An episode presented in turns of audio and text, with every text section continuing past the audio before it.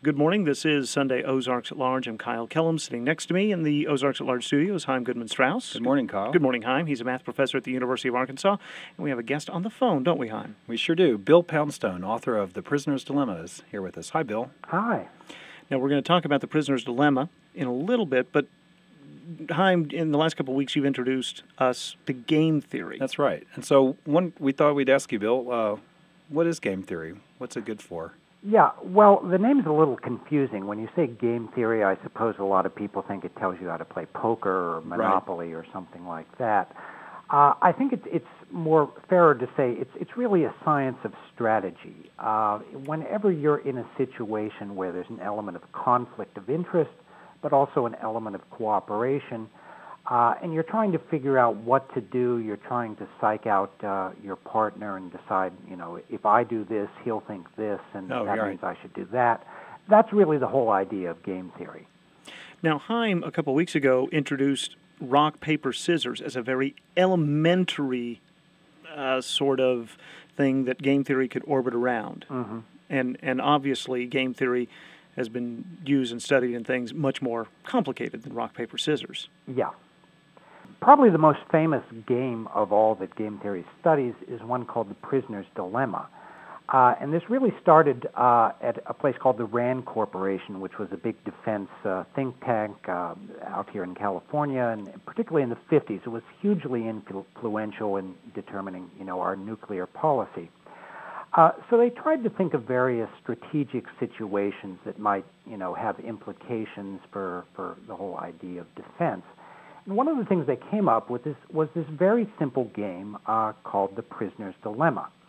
Uh, and it basically goes like this. You assume that there are two prisoners who have been are parties to some crime, and the police put them in separate cells and uh, offer both of them this very same deal, which basically says uh, look, we've got some evidence on you, and we can we can send you to jail on a lesser charge, but we really want to get at least one of you in jail on some major charge. And the only way we're going to do that is if one of you rats out the other. Mm-hmm. So we're going to make it easy for you. Um, basically, if you will rat out your partner, we're going to let you off scot free. Uh, but if if both of you rat out each other, well, then we're gonna we're gonna have to throw the book at you. Uh, so they create a situation where really you're better off ratting out the other guy, no matter what the other guy does. And this is a very uh, interesting type of situation. In a sense, really both of you should stay mum. Uh, you should cooperate by, in other words, not accepting this, this offer to rat out the other guy, because then you'll both end up with a rather minor sentence. Uh, but there's always this temptation to take the offer because then you can end up uh, without any punishment at all, sure. and the other guy gets this maximum punishment. Uh, unfortunately, if both people try to act reasonably and do that, then you're both going to get a pretty serious punishment. So, what should you do in that type of situation? Well, it was interesting because game theory really didn't seem to have an entirely satisfactory answer. Uh, the best uh, the best explanation of what to do that they had in game theory was the one devised by John Nash uh, of Beautiful Mind fame, and he basically decided that you want in a situation like this to come up with uh, with a strategy that really leaves both sides with no regrets about doing what they they did. Uh, and in this particular situation, the only way that can happen is if both parties rat out the other. Because you figure, you know, at mm. least that way, I'm not going to be uh, the guy who gets exploited by getting the maximum sentence when the other guy rats me out. But as I said, this really isn't the best uh, the best outcome all around because they really ought to just you know stay mum and get uh, the minimum sentence. And this really disturbed a lot of people at RAND and, and elsewhere because it seemed like this was a situation where game theory really didn't seem to have an entirely satisfactory answer. Doesn't seem to have a satisfactory answer.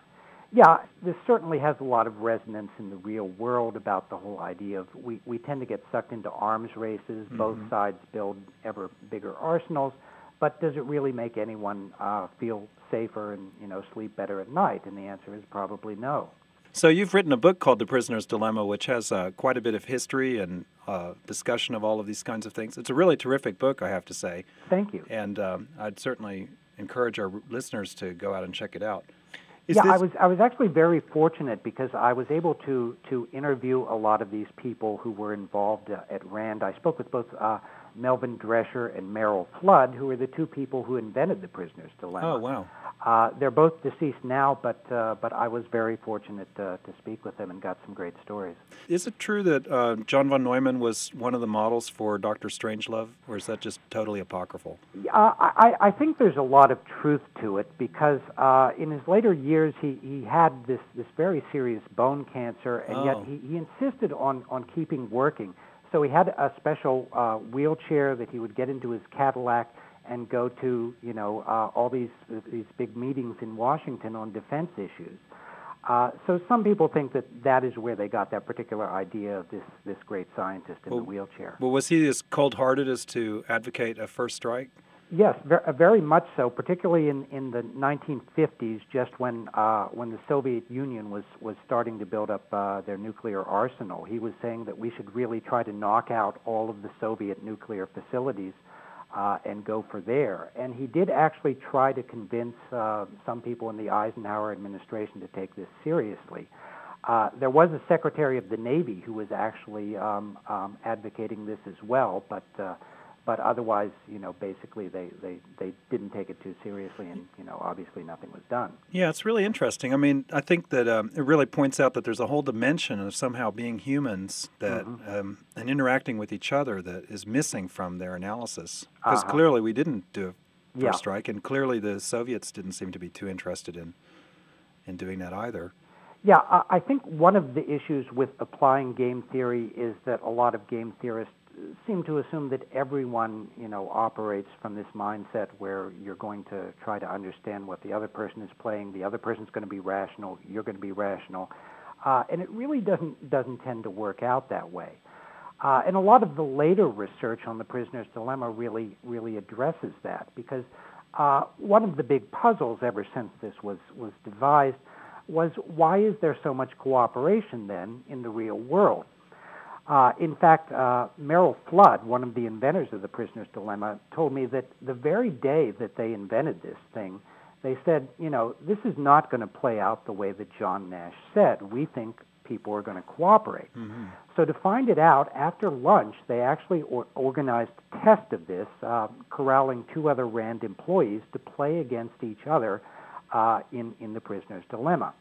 Now, uh, both of these, these test subjects were well-known game theorists, but of course they had never heard of the prisoner's dilemma since uh, Flood and Dresher had just invented it before lunch.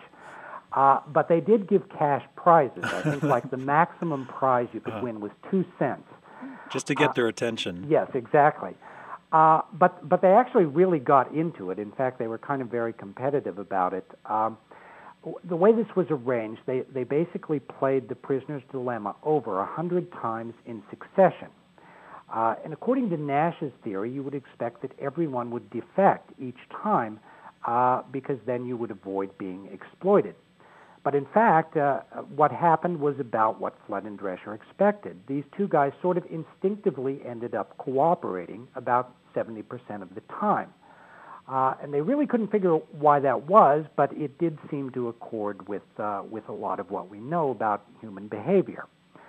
Uh, and then, th- as I say, this became a great puzzle, and it wasn't until the 1980s uh, that it was really addressed, I think, rather definitively by uh, Robert Axelrod. And he was actually um, a, a political scientist at the University of Michigan, uh, but again, because the prisoner's dilemma had become such a big part of thinking on issues of defense and so forth, uh, it was something that, that uh, political scientists really thought a lot about. What occurred to Axelrod that it would be fun to have sort of a computer tournament of prisoner's dilemma strategies.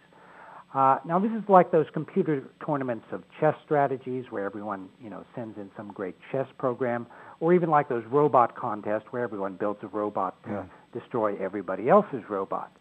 Uh, except in this case, they were playing the prisoner's dilemma, and the real point of this was for a program to get a good payoff by cooperating with other programs, uh, again, without being exploited. I'm sure there were some very clever and complicated uh, programs sent in. Exactly. In fact, Axelrod told me that uh, that uh, the most complicated program of all that he got actually did the worst in the tournament, and the one that, that did the best was one of the very simplest.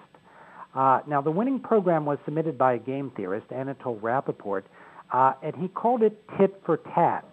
Now, it works this way. It's very simple. Um, you first cooperate in the very first game and thereafter you do whatever the other guy did in the previous game. So, in other words, if he defected, you defect this time out, but if he cooperated, you cooperate this time.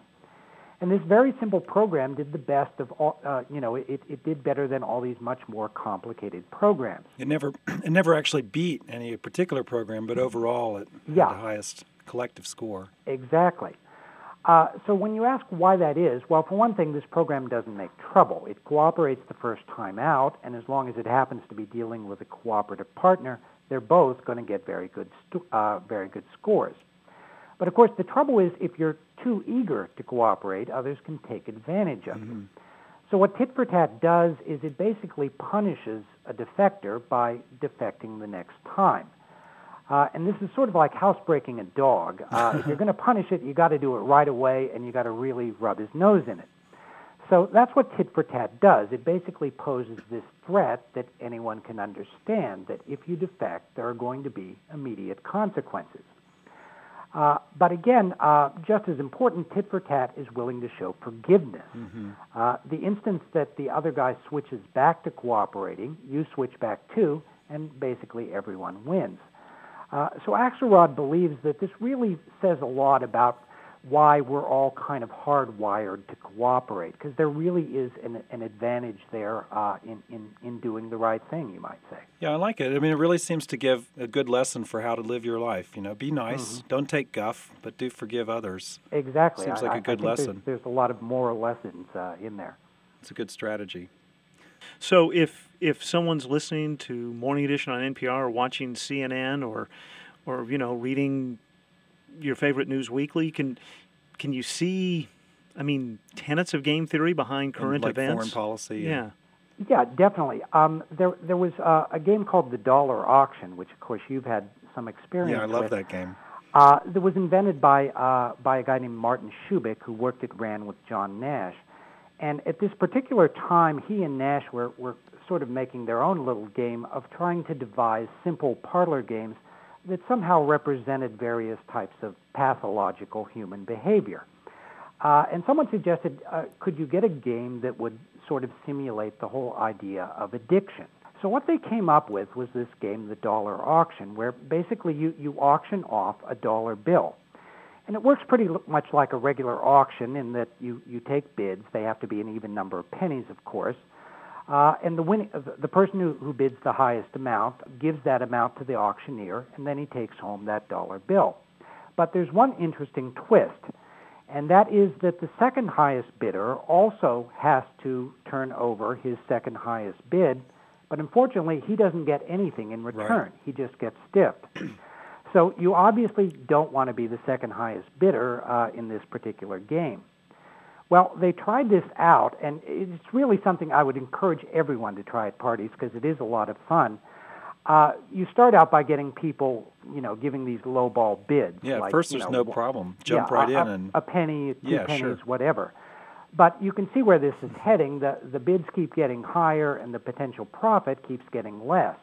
So finally, you get one person bids 98 cents, another bids 99, and then they kind of hit themselves on the side of the head and say, well, there's no point in, in bidding a dollar to get a dollar. That would be zero profit. But what you're forgetting is that the guy who's bid 98 cents, he's now the second highest bidder, and he's going to be in the whole 98 cents right. unless he can get someone else to be the second highest bidder.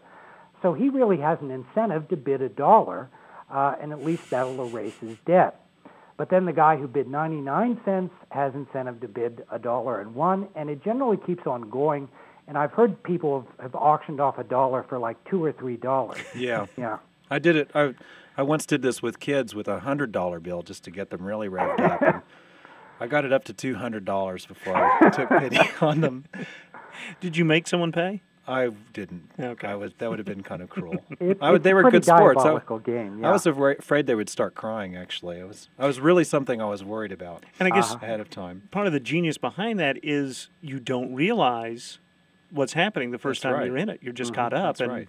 by And the that's time peop- you figured it out, It's the last two people to figure it out that are the ones that are in trouble. yeah. it's sort of like a business investment. You thought something was going to cost a million dollars to build, Uh-huh. And by the time you've invested the million, and the, the contractor comes back and says it's I two just need million, a well, you can't quit. Right. Yeah. Or remodeling a house. Right. Yeah. in for a penny, in for a pound. Yeah. Yeah, it's a scary game. It really is. It's scary to watch. Thank you very much, Bill. well, thank you. And, uh, Appreciate it. That was great, Kyle. That was. Uh, more about William Poundstone available at home.williampoundstone.net. And he's the author of The Prisoner's Dilemma. And his, the, the latest book of his that has come out is Fortune's Formula. And he says another one should be out on shelves in uh, early 2008. That's great. Chaim, thanks a lot. Thank you, Kyle. I'm Goodman Strauss, a math professor at the University of Arkansas.